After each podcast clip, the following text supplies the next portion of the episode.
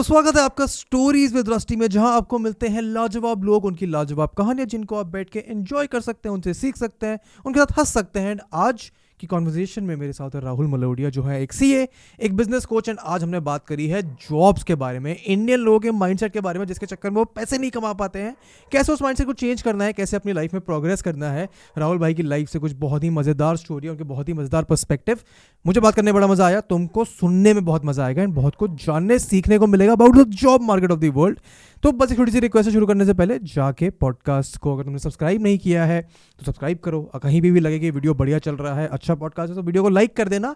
Comment करके बताओ तुम और किस गेस्ट को देखना चाहते हो अगर स्पॉटीफाई पर किसी ऑडियो प्लेटफॉर्म पर सुन रहे हो तो जाके फुल फाइव स्टार्स दो या फिर जितने तुम्हें अच्छे लगे, उतने देना। बहुत मज़ेदार कॉन्वर्जेशन विद राहुल भाई। लेट्स बिगिन सुंदर पे चाहिए अब वो तो नौकरी है, लेकिन उसने ये नहीं कहा कि यार नौकरी अपन पाँच बज गए, मैं नहीं काम करूँगा। अब मैं चल देता हूँ, मेरी छुट्टी है, ये दो छुट्टी आ रही है, इसमें एक छुट्टी और ले लेता हूँ तो सैंडविच तीन छुट्टी हो जाएगी, फिर घूमने जाएँगे। ये नहीं सोच रहा ना। वो कह रहा है, यार, इस कंपनी में काम कर रहे हैं डिवीज़न को कैसे बड़ा करे, मेरे डिपार्टमेंट को कैसे प्रोफिलाइज करूँ? तो जब वो अपनी कंपनी के बारे में इस तरह से सोचेगा कंपनी सोचेगी, यार देगी नहीं तो फिर इसी से शुरुआत करते हैं ना क्योंकि जहाँ से भी आपको मैंने इसलिए इतना इसलिए बोल रहा हूँ। बोले आप सोच रहे हो बोले यार आदमी आया जब से बोले जा रहा है पर मैं टॉपिक देने का प्रयास कर रहा हूँ। नहीं नहीं नहीं देखो टॉपिक ऐसे टॉपिक तो हम निकाल देते हैं। टॉपिक निकालने में तो हमारा थोड़ा एक्सपर्टीज है फिर।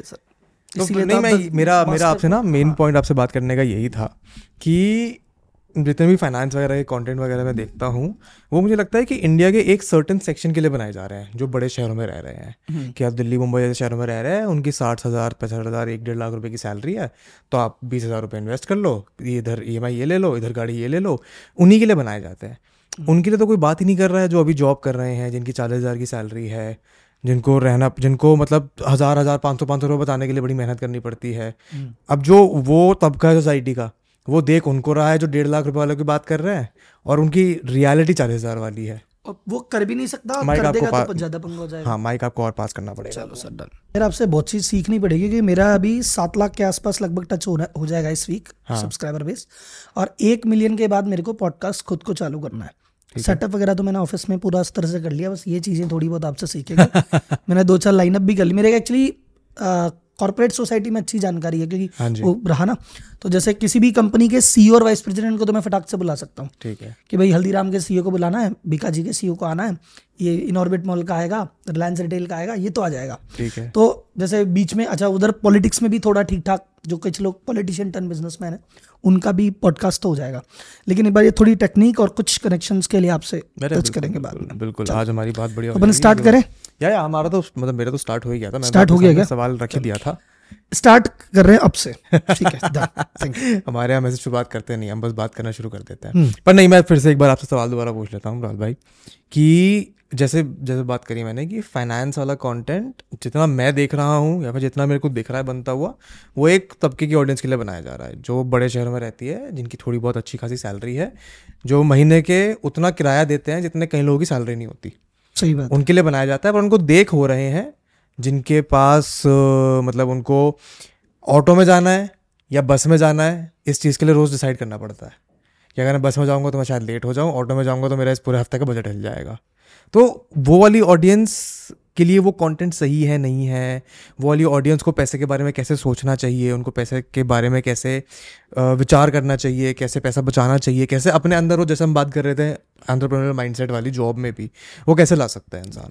देखो सर मेरा पहली बात अगर अपन अब इसमें बहुत सारे आपके सवाल में बहुत सारे सेक्शंस हैं सेक्शंस पे बात करते हैं। बिल्कुल। तो सबसे पहले सेक्शन बात करते हैं कि जो फाइनेंस के क्रिएटर्स हैं जो कंटेंट बना रहे हैं बड़े लोगों के लिए बना रहे हैं। तो मैं एक चीज़ बात करता हूँ इसमें दो तीन चीज़ें इफ़ेक्ट करती है। एक तो सबसे पहले एक बायस होता है कि अगर मैं कुछ काम कर रहा हूँ तो मैं ऐसा मान के चलता हूँ कि यार ये तो कॉमन सेंस है ना यार। कॉमन हाँ। सेंस के बारे में सबसे मेन चीज़ है कि ये कॉमन ही नहीं है। मुझे लगता है कि हायरिंग के बारे में ये कोई बताने वाली बात थोड़ी है। ये तो आती होगी। हाँ। अरे मार्केटिंग कर रहे हैं तो टारगेट ऑडियंस तो निकाली होगी। नहीं निकाली होगी भाई साहब। वो कह रहे भाई साहब टारगेट ऑडियंस ये क्या? होती है? मुझे तो पता है तो मैं एक जब नॉलेजेबल एक आदमी हो तो मैं एक लेवल से चालू करता हूँ कि यहाँ पे तो मैं हूँ और यहाँ से चालू करते हैं। इतना तो सबको आता ही होगा। पर बात क्या है कि बात यहाँ से चालू करनी चाहिए क्योंकि लोगों को आता नहीं, नहीं है बिल्कुल फाइनेंस को लेके भी जो आपने कहा एकदम सेम चीज़। दूसरा कंटेंट बनाते टाइम एक चीज़ का ध्यान रखा कि जो एडवाइस अगर इनके लिए देंगे तो इनके लिए देखा जाए तो बहुत सारी एडवाइस तो एप्लीकेबल भी नहीं आती। जैसा आपने कहा किसी की पच्चीस की सैलरी है उसका बाईस में निकल गया दिन भाई। बाईस हज़ार में महीना निकल गया। हाँ। उसने मुश्किल से हाथ पाँव जोड़ के तीन हज़ार बचाए।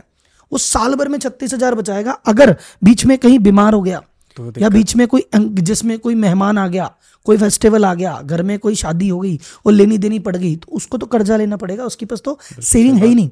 अब उसको तुम कह दो यार एक काम करो ना तुम बीस हज़ार की एस क्यों नहीं कराते हाँ। तो उसके बस की नहीं है भाई। अच्छा तुम उसको बोलोगे दो हज़ार की एस करा दे। एक बार तो दो हज़ार की भी एस उसके बस की नहीं है। बिल्कुल। ऐसे लोगों के लिए जो मेरा हमेशा सजेशन है कि एक मिथ में बहुत बड़ा ब्रेक करूँगा आज कि आदमी कहते हैं कि इन्वेस्टिंग में सबको कहते हैं जल्दी से चालू कर दो जल्दी से चालू कर दो। तुम तो 16 साल की उम्र में हो ना अभी चालू कर दो। कितने कमाते हो? 500 के पॉकेट में नहीं। तुम एक काम करो 400 ही खर्च करो सौ रुपए का ऐसा आई करा दो। दो, उनको ऐसा बोलना है कि भाई साहब ये जो छोटी उम्र है नन्नी उम्र है इसमें या जल्दी की जल्दी मत करो। ठीक है। इन्वेस्टमेंट में बात एकदम सही है कि कंपाउंडिंग से गेम होता है बहुत बड़ा होता है। पर तुम दो सौ रुपए पाँच सौ रुपए और हज़ार रुपए को कितना ही कंपाउंड कर लोगे। हाँ। तुम्हारा फोकस ये रहना चाहिए कि ये जो हज़ार रुपए है ये दो हज़ार रुपए है इससे मैं मेरी स्किल कैसे इंप्रूव करूँ? है। मेरा अर्निंग पोटेंशियल कैसे इंप्रूव करूँ? आज मैं पच्चीस कमाता हूँ बाईस तो मैं खर्चा ही कर देता हूँ। तीन हज़ार की भी एस आई कराऊँगा? पार नहीं चलेगी। तीन हज़ार रुपये से मुझे तो ये करना पड़ेगा कि यार इस तीन हज़ार रुपये को मैं मेरी स्किल इंप्रूव करने पे लगाऊँ कोई कोर्स कर लूँ कोई चीज़ कर लूँ पर्सनालिटी इंप्रूव कर लूँ इंग्लिश सीख लूँ कुछ तो कर लूँ कि मेरी सैलरी ही पच्चीस से पैंतीस हो जाए। तो जब तेरे तेरह हज़ार बचेंगे ना तब ये बात समझ भी आएगी कि हाँ ऐसा करना है ऐसा नहीं करना है ये चीज़ आती है। तो पहली बात ये छोटे लोगों के लिए तो ये एडवाइस है ही नहीं। और इनके लिए अगर कंटेंट बनाया जाएगा तो उसके लिए अप्रोच ही एकदम डिफरेंट चाहिए और उन लोगों की चाहिए जो खुद इस लेवल से उठ के आए। हाँ। तो जैसे मान लो कि मैं हूँ कि यार एक जमाना था कि जब मेरे लिए खुद के लिए बहुत बड़ी बात थी कि यार भाई साहब पाँच हज़ार कमाना बड़ी बात है या दस हज़ार कमाना बड़ी बात है। तो मैं समझ सकता हूँ कि यार ये बंदा जो कह रहा है ना कि इसको कह रहे हैं कि अभी ऑटो की ज़रूरत नहीं है मैं बस जाने से पहले जय भाई से मिल जय भाई। जय भैया भी ऐसा बीच में जा रहे थे कि नहीं तो फिर कल मिलते जय भाई आपको। नहीं नहीं नहीं अभी निकल रहे हो? चलो ठीक है। चलो। ओके। अभी कॉल आ रहा था। नहीं कॉल भी कर लो तुम नहीं नहीं नहीं, वो ऐसा नहीं किसी का कॉल आ रहा था। किसी जान पहचान वाले का कॉल आता तो मैं उठा लेता हूँ आराम से। जय भाई का भी चैनल है ज़बरदस्त कंटेंट बनाते हैं जय भाई। जय कपूर नाम से आप करना सर्च जय कपूर तो मतलब हम सबसे मिला के पहले टाइम से बना रहा है कंटेंट हाँ। अभी मेरे ख्याल चौदह साल की उम्र से बना रहा है कंटेंट वो। भाई एंड ये एग्ज़ाम्पल है जो आपने बात करी ना अभी उस चीज़ का परफेक्ट एग्ज़ाम्पल है ये कि आप पैसा कमा रहे हो उस पैसे को यूज़ करो अपनी स्किल बढ़ाने में तभी जाके वो आगे काम आएगा। भाई मैं बता रहा हूँ जैसे मैं बता रहा हूँ कि पाँच हज़ार दस हज़ार रुपए की भी स्ट्रगल है। बिल्कुल। लेकिन ऐसा लगा कि यार क्रॉसवर्ड में गई यार एक किताब वाली किताब ले ले क्या? और यह किताब ढाई सौ रुपये की है। तो ढाई सौ रुपये से खर्च करने लगता करे नहीं करे यार एक काम करते हैं वो वाली ट्रिप नहीं करेंगे। है ना आपकी बार वहाँ पे गाड़ी से नहीं जाएँगे वहाँ बस से चले जाएँगे पेट्रोल के पैसे बचा लेंगे। जैसे तैसे करके वो ढाई सौ बचाए ना ढाई सौ रुपये की किताब में वो नॉलेज थी। जो शायद मुझे पच्चीस हज़ार रुपये एक्स्ट्रा कमा के दे सकती है। और वो जो कमा के देगी फिर उस पच्चीस हज़ार से फिर किताब आएगी या कोर्स आएगा वो पच्चीस लाख पे लेके जाएगा। तो आपकी चीज़ का जैसे मेरे पास बिज़नेस कोच हूँ लाखों लोग हैं तो सबका सवाल सर बताओ कहाँ इन्वेस्ट करें? सबको टिप बता दो कोई स्टॉक बता दो। मैंने कहा भाई एक बात बता सबसे पहले कितना इन्वेस्ट करना है? बोले सर मैं पचास हज़ार रुपये करूँगा एक लाख करूँगा। मैंने कहा एक बात बता तूने तेरी कंपनी में इन्वेस्ट किया क्या पहले? हम्म। तेरी कंपनी में जो एम्प्लॉय है वो तेरे सेल्समैन तो मैंने देखा एवरेज सा है। पंद्रह हज़ार सैलरी लेता है बढ़िया क्यों नहीं रखता? सर बीस हज़ार रुपये मांगते है बढ़िया लोग। तो मैंने कहा तू पाँच हज़ार रुपये उसके लगाएगा तो साठ हज़ार रुपये उसकी सैलरी बढ़ा दे। और सर साठ हज़ार की सैलरी नहीं बढ़ानी ये हो जाएगा। साठ हज़ार उसकी सैलरी बढ़ाएगा ना वो छः लाख की सेल बढ़ा के देगा तेरे को। पर वो वाला इन्वेस्टमेंट नहीं करना। मैं साठ हज़ार रुपये का मुझे ना अडानी का शेयर दिला दो। क्यों? क्योंकि मुझे अडानी मेहनत करेगा खुद की कंपनी बढ़ाने पे इस पे ज़्यादा भरोसा है खुद पे भरोसा नहीं है। तो मैं कहता हूँ कि बिज़नेस जैसे कोई कितना भी आप कोई सा भी प्रोडक्ट उठा लो। आपने कहा सर एफडी है उसमें कुछ दम नहीं है। ठीक है ना? आपने कह दिया एफ़ डी रिटर्न लिमिटेड है इन्फ्लेशन भी बीट नहीं करती या म्यूचुअल फंड दस चीज़ उठाओ अल्टीमेटली घूम फिर के तुम बात करोगे कि पैसा तुम्हें कमा के देगा इक्विटी मोटा पैसा। बिल्कुल सही बात। जो कहानियाँ आपने सुनी कि यार एक लाख के इतने करोड़ हो गए दो लाख के इतने करोड़ हो गए स्टॉक मार्केट में सुनी। यानी शेयर ने कमा के दिया यानी एक कंपनी ने कमा के दिया बिज़नेस ने कमा के दिया। तो पैसा तो बिज़नेस ही कमा के देगा। तो जो खुद का बिज़नेस तू कर रहा है उसमें क्यों नहीं इंप्रूव करता? और अगर तुम किसी बिज़नेस में जॉब कर रहे हो तो वहाँ पे एक इंटरप्रेन्योर मेंटेलिटी क्यों नहीं लेके आते? जैसे कि आपने कहा कि यार जॉब वाला आदमी कैसे बिज़नेस कर सकता है? हाँ। सुंदर पचे का एग्ज़ाम्पल ले लो आप। सुंदर पिचाई ने ये थोड़ी कहा था कि अरे यार फाइव डे वीक है अब फ्राइडे आ गया सात बजे छः बज गए चल पार्टी करते हैं। सैटरडे संडे में नहीं आऊँगा। अब की बार इंडिया में दिवाली है दस दिन की छुट्टी ले लेता हूँ। जुगाड़ की नहीं थी ना उसको। टाइम पास नहीं करने आया ना। उसने कहा यार गूगल मेरी कंपनी है मेरा डिपार्टमेंट है मेरा डिवीज़न है मुझे बेस्ट देना है। पिछले महीने से बढ़िया ये महीना दूँगा। ये काम ऐसे करूँगा। तो कंपनी ने देखा यार इस तरह का आदमी। मैं आपको कह रहा हूँ कि मैन पावर की ये एक अलग सी डिबेट है। क्या? बंदे कह रहे हैं कि यार हमारे पास नौकरियाँ ही नहीं है। और बिजनेसमैन से मिल जाओ तो बोले यार हमें बंदे ही नहीं है। हाँ ये debate अजीब तो- सा नहीं लग रहा ये debate तो मैंने कि भाई बिजनेसमैन खड़े हैं कहते हैं हमें आदमी चाहिए आदमी का है। हाँ। आदमी कहते हैं हमें नौकरी चाहिए नौकरी का है। भाई तुम दोनों को चाहिए तुम दोनों बैठे हो चक्कर क्या है? वो स्किल नहीं है वो बंदे जो चीज़ मांग रहे हैं उनको वैसे आदमी चाहिए ही नहीं। हम्म। उनको जो आदमी चाहिए वैसे है ही नहीं। तो अगर कोई सुंदर पे चाहिए मुझे अगर कोई बंदा ऐसा मिलता है कि यार ये बंदा तो कंपनी के लिए जान लगा रहा है मैं उसको यार मनचाहा पैकेज दूँगा मैं कहूँगा यार घर भी ले ले। गाड़ी भी ले ले कंपनी में दो पाँच परसेंट स्टेक भी ले ले। तू बढ़िया काम कर रहा है ना। क्योंकि ऐसे बंदों की कमी है। तो आप कह रहे हो मैं जॉब में कैसे करूँ? जॉब में जान लगाओ। इंट्राप्रन्योर बनो। कंपनी के अंदर ही इंटरप्रन्योरशिप कि यार इस डिपार्टमेंट या आज से मेरा डिपार्टमेंट है मैं इसको आगे बढ़ाता हूँ। तुम्हें बनना है ना आज जूनियर से सीनियर कल को मैनेजर और फिर बनाएगा और वो डिपार्टमेंट की ज़िम्मेदारी सौंपेगा। इसमें ना आपकी बात बिल्कुल सही है पर मैंने जितना अपना एक्सपीरियंस किया क्योंकि मैंने थोड़ा टाइम बताया स्टार्टअप्स के साथ। ऐसे लोगों के साथ जिन्होंने अपनी अपनी कंपनियाँ शुरू करी हैं जिन्होंने काफ़ी काम अच्छा किया है अच्छी कंपनी चल रही है उनकी पर उनके अंदर ना वो मेंटालिटी नहीं है कि वो एम्प्लॉय को आगे बढ़ाए। हम्म मैं ऐसे खुद कुछ लोगों को जानता हूँ जिनसे साथ मैंने काम करना इसीलिए बंद किया है क्योंकि उन्होंने अपना तो पैसा कमा लिया। पर एम्प्लॉय को वो जरा सी इज़्ज़त नहीं देते एम्प्लॉय से काम पूरा कराते हैं पर उसको जरा सी भी रिस्पेक्ट नहीं देते।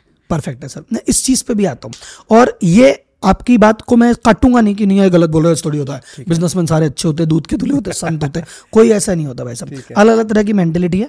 और इसीलिए हमेशा कहते हैं कि बिज़नेस को आगे बढ़ाने में सबसे बड़ा योगदान किसका है?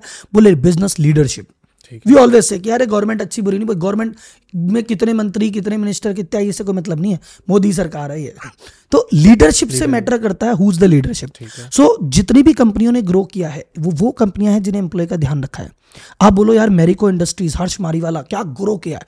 उससे देखो एम्प्लॉय मैनेजमेंट कितना बढ़िया है। या जॉकी क्या रिटर्न दे रही है? उसका एम्प्लॉय मैनेजमेंट देखो। तो जिस भी व्यक्ति की आप बात करोगे यार टाटा ग्रुप देखो एम्प्लॉय मैनेजमेंट उसका। तो जिस बिजनेसमैन ने समझा कि यार एम्प्लॉय एसेट उस पर काम किया वो बिजनेसमैन खुश रहा एम्प्लॉय खुश रहे और दोनों खुश रहे तो कस्टमर को खुश रखा और कंपनी ग्रो कर गई। और जहाँ इनकी मेंटेलिटी ना कि मैं मैं तो कमा लूँ और बिज़नेस ये एम्प्लॉय को हटाओ कि इसकी बीस की सैलरी पे रखो काम कराते कराते तीस पे ले जाओ फिर तीस वाले को हटा के बीस का दोबारा रख लो। हाँ ये मेंटालिटी बहुत कॉमन है। ये मेंटेलिटी जिसकी है ना तो ये कॉमन इसलिए तभी तो 90 परसेंट जो बिजनेसमैन है मोटा मोटी वो ऐसे भी है। वो एक लेवल पे तो अटक के रह गए। वो एक दुकान जैसे एक दुकान थी उस दुकान पे अटक के रह गए एक ऑफ़िस में अटक के रह गए एक लिमिटेड दो पाँच दस बीस करोड़ पे अटक के रह गए। वो सौ दो सौ पाँच सौ हज़ार करोड़ मिलियन बिलियन क्यों नहीं गए? क्योंकि उनकी टीम ने साथ ही नहीं दिया कोई टीम टिकती नहीं है क्योंकि टीम को उनके विजन पे भरोसा नहीं उस बंदे की इंटेंट पे भरोसा नहीं। और इस चीज़ को अगर मैं बोलूँ तो इंडियन एजुकेशन सिस्टम से मैं बहुत ज़्यादा चढ़ा हूँ कभी उस पर और बात करेंगे। उसमें एक मेंटेलिटी है। इंडियन एजुकेशन सिस्टम ने सिखाया कि देख भाई पचास बच्चे हैं टॉप वन रैंक पे कौन आएगा? एक ही आएगा। और जो एक आएगा उसको क्या मिलेगा? मैडम टॉफी भी देगी तारीफ़ भी करेगी स्टार भी मिलेगा सब मिलेगा। और सेकंड वाले को कुछ नहीं मिलेगा। थर्ड वाले को कम मिलेगा। और चौथा वाला तो भूल जा। तो आदमी की इच्छा है कि अगर मेरे पास आ गया तो मेरे पास ही रहना चाहिए। तो ये जो एक मेंटेलिटी है कि आदमी कॉपी छुपा के नहीं लिखता यूँ। हाँ वो टॉपर की आदत क्या है? कि टॉपर लिखेगा ना वो ऐसे ऐसे लग देगा कॉपी छुपा ले छुपा ले भाई। वो क्यों छुपा रहा है? शेयर करना नहीं आता। मैंने कुणाल शाह से का एक इंटरव्यू सुन रहा था उन्होंने बहुत इंटरेस्टिंग बात बोली कि मैं चाइना गया तो चाइना में क्या कोलेबरेटिव माइंडसेट है कि अगर हमने ये टेक्नोलॉजी डेवलप की तो यार बाकी सबसे शेयर करते हैं।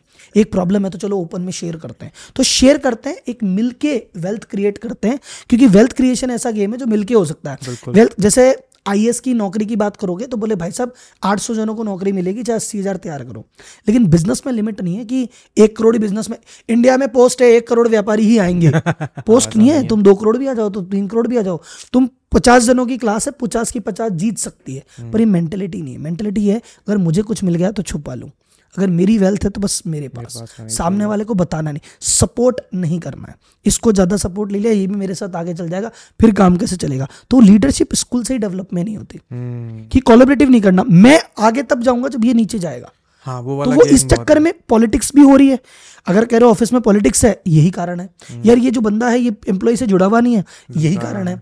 एक अपन कहते हैं कि हमारे स्कूल में जैसे कहते हैं ना एम्प्लॉय क्यों नहीं वर्क एक एक एम्प्लॉय भी वर्क क्यों नहीं करता साहब? या एम्प्लॉय इंटरप्रन्योर क्यों नहीं बन रहा? हर कोई सुंदर पिछे क्यों नहीं बन रहा? उसको ये सिखाया गया स्कूल में इनिशिएटिव लेना नहीं सिखाते स्कूल में रट्टा लेना सिखाते। रट्टा मार भाई तो ये रट्टा मार आगे रख लेते को समझ आया कि नहीं आया? उससे कोई मतलब नहीं है। तेरे को बस रट्टा मारना है। तो अब क्या हो गया? क्रिएटिव किसी की है ही नहीं। हम्म। रट्टा मारू सब है। लीडरशिप कोई नहीं लेता। आगे से कोई डिसीज़न नहीं लेता। स्कूल में तुमने कोई इनिशिएटिव लिया कि मैं ऐसा करके देखता हूँ तुम करो। सही चला गया तो मैडम मैं भी ताली बजा दे पर गलत चला गया। तो, तो भैया तुम्हें खड़ा करके बेंच पे खड़े हो जाओ। वो स्केल आड़ी करके मारेंगे तुम्हारे उंगली में पेंसिल फंसा के दबा देंगे। तो आदमी क्या तो, आदमी क्या बोलता है? कम हो गया अब तो कम हो गया। पर ये जो अभी जनरेशन है, है वो तो ये जो जनरेशन है वो उसी ट्रीटमेंट से आई है कि गलती नहीं होनी चाहिए जीवन में। तो जीवन में गलती नहीं होनी चाहिए इसका मतलब कुछ नया ट्राई मत करो। हम्म। और कुछ नया ट्राई मत करो मतलब इनिशिएटिव मत लो। जो कह दिया वो कर लो। तो जो बता दिया वो कर लेंगे और मन से नहीं करेंगे। तो मन से करोगे नहीं। तो आप जैसे बोलते ना कि एम्प्लॉय को हटा दिया। एम्प्लॉय अगर रिप्लेसेबल है तो उसकी कमी है। एम्प्लॉय हम्म। तो रिप्लेसेबल क्यों है भाई? ते में इतनी स्किल क्यों नहीं? तू अपनी कंपनी के लिए इतना इंडस्ट्रियल क्यों नहीं कि अगर तू कह दे कि यार मैं जा रहा हूँ हम्म। तो उन्हें डर जाए कमरे में बैठ भाई क्यों जा रहा है? तू मत जा यार तू सैलरी डबल कर ले तू फलाना ले ले ड्रीम कर ले तू जा मत। पर आदमी कहता हाँ मैं जा रहा हूँ तो जा तू कौन सा रॉकेट साइंस करता था? तू ये दो एंट्री तो मारता था किसी और को पकड़ लाएँगे। तेरे को रिप्लेस करने दस लोग बैठे तुम रिप्लेसेबल जिस दिन बन जाओगे। उस दिन तुम रिप्लेस हो ही जाओगे। हो ही जाओगे। पर एक तो तुम स्किल डेवलप करो। एक नहीं और दिक्कत आ रही है बोलो बोलो बोलो बोलो। कि एम्प्लॉय जाता है वो देखते हैं। जैसे मैंने ये मैंने अपने खुद पर्सनल एक्सपीरियंस वाले सवाल पूछ रहा हूँ सारे कि एक इंसान ने कंपनी शुरू करी। ठीक है उसने तीन चार लोग हायर करे कंपनी आगे कर गई। इन तीन चार लोग के बीच में वही मोटाव आया कि यार ये पैसे कमा रहे हमें मिल नहीं रहा हम छोड़ के अपना स्टार्ट कर लेते हैं। हम्म। तो इधर की पावर सारी निकल के इधर चली गई आदि तो ये भी नहीं आगे बढ़ पाया ये भी और ये भी नहीं बढ़ पाया परफेक्ट अब ये इसमें क्यों हुआ? ये खराबी इस बंदे की। कि ये अपना विजन जो अपना विजन था ये चार लोगों से शेयर क्यों नहीं कर पाया? हम्म। ये चार लोगों को कन्विंस क्यों नहीं कर पाया? क्योंकि बिज़नेस देखा जाए तो बिज़नेस इज़ अ सेल्स और सेल्स टू एवरीवन सबसे पहले तो खुद को सेल करना पड़ेगा कि यार मैं नौकरी छोड़ के खुद बिज़नेस चालू कर रहा हूँ करूँ कि ना करूँ? पहले खुद को सेल कर खुद को कन्विंस कर। फिर इन एम्प्लॉय को कन्विंस कर कि तुम मेरे लिए काम करो तुम्हारी भी ग्रोथ होगी। बैंक को कन्विंस कर। कि भाई लोन दो इन्वेस्टर को कन्विंस कर पैसे दो। तो ये बंदा इन चार आदमियों को कन्विंस ही नहीं कर पाया कि भाई तुम टेंशन मत लो तुम मेरे साथ रहोगे तुम्हारी ग्रोथ कंपनी की ग्रोथ होगी उसके साथ साथ तुम्हारी भी ग्रोथ होगी मैं तुम्हें आगे बढ़ाऊँगा। तो दो चीज़ें एक उसकी इंटेंशन खराब है उनको आगे बढ़ाना ही नहीं। तो वो तो ऐसा बेकार आदमी है ऐसे आदमी का तो धंधा बंद हो जाना चाहिए। ऐसा आदमी नौकरी करेगा तो नौकरी नहीं ऐसा आदमी बिज़नेस करेगा तो बिजनेसमैन का नाम ही खराब करेगा। तो जिस आदमी की ऐसी मेंटेलिटी कि मैं ही मैं आगे बढ़ जाऊँ मेरे एम्प्लॉय आगे ना बढ़े उसको तो बिज़नेस बंद कर देना चाहिए। तो क्योंकि ये वाली जो हम पॉडकास्ट कर रहे हैं ये मेनली मैं उन्हीं के परस्पेक्टिव से कर रहा हूँ जो आज की तारीख में जॉब कर रहे हैं। हाँ। तो उनको अगर पहचानना है क्योंकि आज काफ़ी सारे मेरे जान पहचान में जितने बच्चे मेरे को देखते हैं हम्म। वो अगर कॉलेज वॉलेज में भी हैं तो वो स्टार्टअप्स में काफ़ी जॉब करते हैं। तो वो ऐसे इंसान को ऐसे लीडर को पहचाने कैसे? कि ये हमें आगे नहीं बढ़ने देना चाहता। देखो आपके ना एक्शन पे जाओ एटीट्यूड पे मत जाओ वर्ड्स पे मत जाओ कि वो बोल क्या रहा है। एक्शन पे जाओ जैसे अगला बंदा आपको आके बोल रहा है टेंशन मत लो कंपनी की ग्रोथ में तुम हमारे साथ हो। ठीक है? अप्रेजल का टाइम आया वो बैठ के कह रहा है यार तेरे से तो ये गलती हो गई तेरे से तो वो हो गई थी। एक काम कर अभी तो पाँच परसेंट अप्रेजल ले ले बाकी अपन बाद में देखेंगे। हाँ। जो बंदा आपको कह रहा है कि अपन आगे बढ़ेंगे ये कंपनी मेरी अकेले की थोड़ी है तुम्हारी भी कंपनी है अपन सबकी मिलकर कंपनी है। और उस बंदे ने हाफ़ डे लिया तो तुमने आधी सैलरी उड़ा दी उसकी। कि तूने हाफ़ डे लिया था ना तेरी सैलरी उड़ाऊँगा। हम्म। तूने उस दिन छुट्टी ली थी ना मैं छुट्टी नहीं करने दूँगा। तूने सुबह जल्दी गया था ना मैं रात को लेट तक रोकूँगा। तो जिसकी मेंटेलिटी है ना कि मैं जैसे मुझे कई बिजनेसमैन पूछते हैं कि सर हमारे एम्प्लॉय से ज़्यादा से ज़्यादा कैसे काम, काम ले? मैंने कहा बहुत आसान सा काम है। एक अपनी कंपनी का एचआर लो एक आप लो एम्प्लॉय को उधर से आप पकड़ लो इधर से आप पकड़ लो निचोड़ दो उसको। निकाल लो एक एक बूंद निकालो उसमें हाँ। बचना नहीं चाहिए। ये क्वेश्चन ही गलत है कि एम्प्लॉय से ज़्यादा काम कैसे ले। एक वो जो पठान मूवी का डायलॉग है ना यहाँ पे कोट करते हैं पठान क्या बोलता है? कि भाई देश ने मेरे के लिए क्या किया मैं नहीं पूछूँगा। मैं ये पूछता हूँ मैं देश के लिए क्या कर सकता हूँ? डन तो एंटरप्रेन्योर जो कह रहा है ना मुझे एम्प्लॉय ढंग के नहीं मिलते। तो वो ये मत पूछ कि एम्प्लॉय तुम मेरे लिए क्या करोगे? तो ये सोच के यार इस एम्प्लॉय के लिए मैं क्या कर सकता हूँ? इसको अच्छी सुविधा देने के लिए इसको आगे बढ़ाने के लिए इसको मोटिवेट मैं क्या कर सकता हूँ? तो जो जिस बिजनेसमैन ने ये सोचा कि यार ये एम्प्लॉय आगे बढ़ना चाहिए इसकी ग्रोथ होनी चाहिए इसको पैसा मिलना चाहिए वो बिज़नेस तो अपने आप ही उड़ेगा भाई सब हम्म। मतलब मैं उसकी ग्रोथ दस बीस परसेंट नहीं दस बीस गुना की बात कर रहा हूँ। तो जितने भी बड़े स्टार्टअप का आप नाम लोगे कि यार ये वाला स्टार्टअप जैसे जीरोदा की बात करो क्या प्रॉफिटेबल स्टार्टअप है मतलब कामत ब्रदर्स एट्स ऑफ़ उनके एम्प्लॉय का वो कहते हैं कि हमारे एम्प्लॉय शुरुआत में जो है एक भी छोड़ के नहीं गया। हाँ। सब खुश हम सबका ध्यान रखते हैं। प्रॉफिटेबल स्टार्टअप है ऑफ़ बिज़नेस आशीष मोहपात्रा। कहते हैं चौदह सौ जनों की टीम है सब खुश है कोई छोड़ के ही नहीं गया। क्यों? बोले हम तो ई सोप दे रहे हैं हम तो प्रॉफिट में स्टेक दे रहे हैं हम तो उनको खुश रख रहे हैं हम तो उनको अपॉर्चुनिटी दे रहे हैं। कुणाल शाह कुणाल चाने का सर हम तो क्या करते हैं कि एम्प्लॉय को कोविड का टाइम आया था तो हमने बहुत छुट्टियाँ भी दी पैसे भी दिए हेल्प भी करी। तो जिस इंटरप्रेन्योर ने कहा मैं हेल्प करूँगा उसकी टीम उसके साथ खड़ी है उसको आज नहीं तो कल प्रॉफिटेबल बनाएगी बड़ा बनाएगी। और जिसने कहा कि हाँ यार मैं ये करूँ ये जो ले ऑफ़ कल्चर है कि काम का नहीं हटा दे काम का नहीं हटा दे तो बस दिख जाएगा आपको। तो पहचानो आप ऐसे कि एक तो जैसे ले ऑफ़ में लेके वो कैसे है? वो जैसे कोई बंदा पैसे बढ़ाने में वो कितना कंफर्टेबल है? कि अगर पता लगता है कि पैसे बढ़ाने की बात आती है तो वो दस कहता है कि ये नहीं हुआ वो नहीं हुआ ये बता वो बता फिर बढ़ाऊं। और काटने की बात आती है तो वो मौके ढूंढ रहा है कि मौका मिले मैं काट दूँ। हम्म। ऐसे आदमी के साथ तो लंबे समय तक काम नहीं रहना हम्म। करना ही नहीं कभी।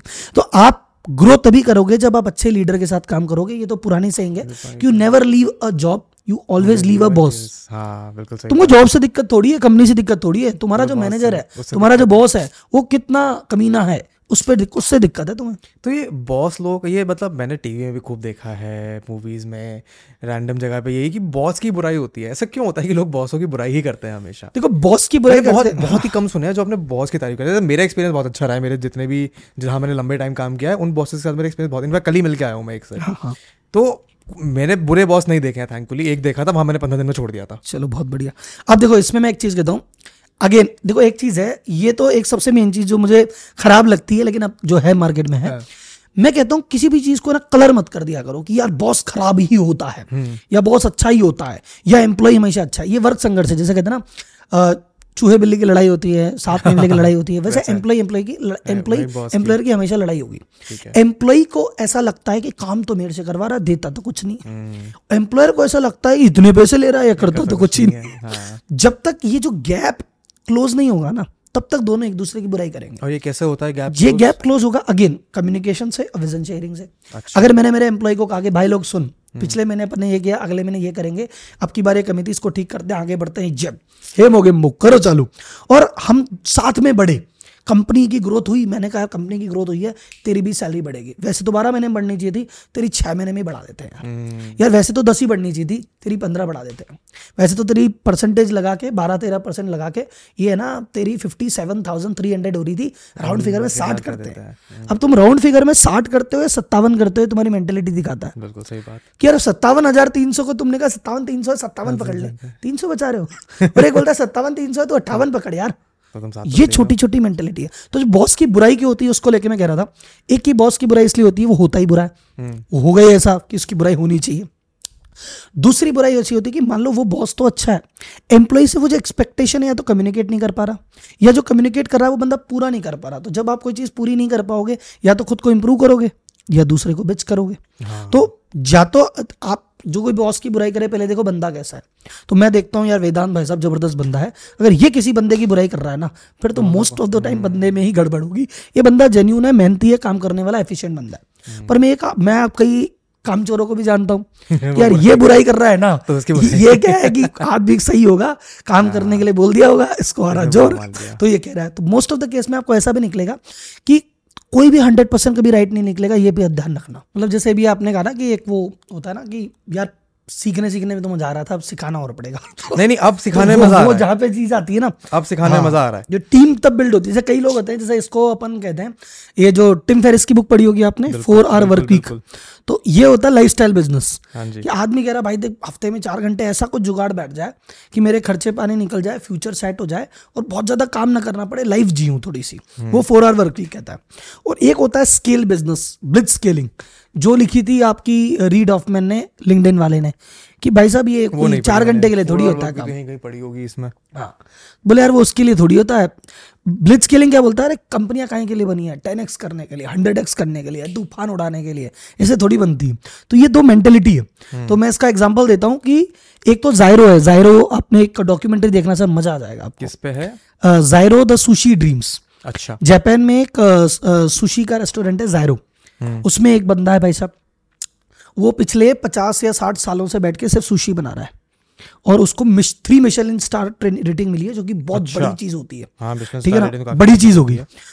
तो वहाँ पे वो बीस से पच्चीस हज़ार रुपए की आपको एक मील पड़ेगी लेकिन आप वहाँ पे डायरेक्ट जाके वॉक इन खाना नहीं खा सकते। आपको आपको पहले एक दो एक दो महीने पहले अपॉइंटमेंट लेना पड़ता है। अच्छा। फिर वो दिन में सिर्फ़ दस तीस आदमियों को खाना खिलाता है। अच्छा। उसके रेस्टोरेंट में सिर्फ़ दस टेबल है। एक बार में सिर्फ़ दस जने बैठ सकते हैं ग्यारह तो आदमी रेस्टोरेंट में नहीं आ सकता। और वो दस दस टेबल के तीन राउंड मिलेंगे दिन में दैट सेट उससे ज़्यादा वो बनाता भी नहीं है। हम्म। और पचास साल से बस वो एक ही रेस्टोरेंट है उसमें ही काम करता है। कमा भी अच्छा रहा नाम भी है जापान का उसको हाईएस्ट ओनर भी मिल गया दुनिया कोर्ट भी कर रही है केस स्टडी भी है इतने बड़े पॉडकास्ट में उसकी बात हो रही है तो मतलब अचीव किया एक वो बिज़नेस है हाँ। एक है मैकडोनल्ड मैकडोनल्ड कह रहा है कि भाई दस तीस आदमी क्या है? मैं तीस हज़ार को खिलाता हूँ और हर दस घंटे एक मैकडोनल्ड खुलता है। हम्म, तो मैक तो अब आपकी चॉइस है कि मैकडोनल्ड बनाना है कि भाई साहब जायरो बनना है आपके ऊपर है। तो मैं तो कहता हूँ कि भाई ठीक है एक हद तो तक नहीं मेरा ये हाँ। आपने बड़ा अच्छा पॉइंट उठाया है ये क्योंकि आधी जनता ना इसी में कंफ्यूज हो जाती है कि हमें ये करना है ये करना है कि हमें जाना किस तरफ़ है। क्योंकि अगर आपने एक तरफ़ दिशा पकड़ ली फिर तो आपको थोड़ी क्लैरिटी है। तो ये क्लैरिटी लेके कैसे आए इंसान? देखो ये क्लैरिटी खुद को बैठ के ना एनालिसिस करना पड़ेगा कि तुम कैसे आदमी हो। ठीक है। तुम कैसे आदमी हो? जब तक तुमको खुद की क्लैरिटी नहीं है ना तब नहीं कर पाओगे। जैसे फॉर एग्जांपल मैं कहता हूँ कि तुम किसी को पुश नहीं कर सकते। जैसे मैं कहता हूँ कि यार एक व्यक्ति है मेरे बंदे में उसको मैंने कहा तू मैनेजर बन जा। तो मेरा दोस्त है तू मैनेजर बन जा। वो मैनेजर नहीं बन सकता। हाँ। वो कहता है कि मुझे जो बोलेगा जैसे बोलेगा एकदम सटीकता से काम कर दूँगा करवा नहीं पाऊँगा। हाँ। करवा नहीं पाऊँगा करवा नहीं सकता भाई कर, कर दूँगा। एक बंदा कहता है कि भाई साहब मुझे तो कुछ आता भी नहीं है। मेरे को नॉलेज नहीं। पचास आदमी की टीम दे दो जो काम बोलो नहीं करो तो नाम बताओ मेरा। हाँ। तो इस तरह के लोग हैं। तो तुम पर्सनैलिटी कौन सी हो पहले तो ये बताओ। क्योंकि कई टाइम तक तो मेरे को ये थोड़ी दिक्कत थी। जब ये दिक्कत रही। मैं कह रहा हूँ ये तो एक लेवल पे आके या तो आपको पता पड़ेगा। मैं तो मैं कहता हूँ भाई कंफ्यूज एक लेवल तक तो जाना ही जाना है। वो तो बात खत्म करो। भाई ये डिसीज़न क्या है? जैसे वो कहते हैं ना बेगर्स कांट बी चूजर्स। तुमने ज़ीरो से तो चालू कर रहे हो। अब तुम कह रहे हो मैं ये करूँ मैं वो करूँ। अरे भाई तू पहले कुछ तो कर। एक लेवल पे आने के बाद तू बोल सकता है कि ज़ाहिर हो एक लेवल पे आने के बाद कह सकते देखो यहाँ तक तो आ गया। अब लाइफ तो सेट है। अब यहीं रहूँ इसी को आगे बढ़ाऊं जाओ टेन एक्स लेके जाऊँ। तो वहाँ से तो करो। अब तुम तो बैठे हो गया मैं कॉलेज कर लिया। अब बताओ मैं क्या करूँ? तुम क्लैरिटी लेके आओ। और क्लैरिटी के लिए क्या होता है? सबसे पहले तुम कहीं जॉब करो। जैसे अच्छा। मैं बिज़नेस कोच बिज़नेस कोचिंग के लिए अगर आप बात करोगे तो हर बिज़नेस कोच या हर बिज़नेस को प्रमोट करने वाला कहता है बिज़नेस करो बिज़नेस करो। मैंने भी शायद पॉडकास्ट में मेरे इस डायरेक्शन लगी होगी कि यार बिज़नेस अच्छी चीज़ है। मैं कहता हूँ बिज़नेस बहुत ज़्यादा अच्छी चीज़ है लेकिन मैं जॉब की कतई एंटी नहीं हूँ। कई लोग कहते हैं जॉब करना बेकार है। कब तक तुम अपने आप समय बेचोगे? नहीं समय बेच के तो तुम मजदूर हो जाओगे। जॉब वॉब तो गंदी चीज़ है बेकार चीज़ है मजदूरों की चीज़ है। आओ मेरे पास आओ मेरा कोर्स लो और बिज़नेस करो। मैं वो चीज़ नहीं कहता मैं भाई जॉब इज़ वेरी नीड मतलब जॉब बहुत ज़्यादा ज़रूरी है नेसेसरी है। मैंने कहीं जॉब की। तब मुझे दुनियादारी देखी कि अरे मैनेजमेंट कंसल्टिंग ये होता है। अच्छा ऐसे करते हैं मैंने कुछ सीखा हाथ से किया तो मुझे पता है चीज़ें क्या होती है। दुनिया खुलती है एक्सपोजर मिलता है। आप आज कंटेंट मार्केटिंग में चीज़ कर रहे हो आपने तीन चार जगह जॉब की है तब पता है। दुनियादारी की है तो जॉब तो मस्ट है।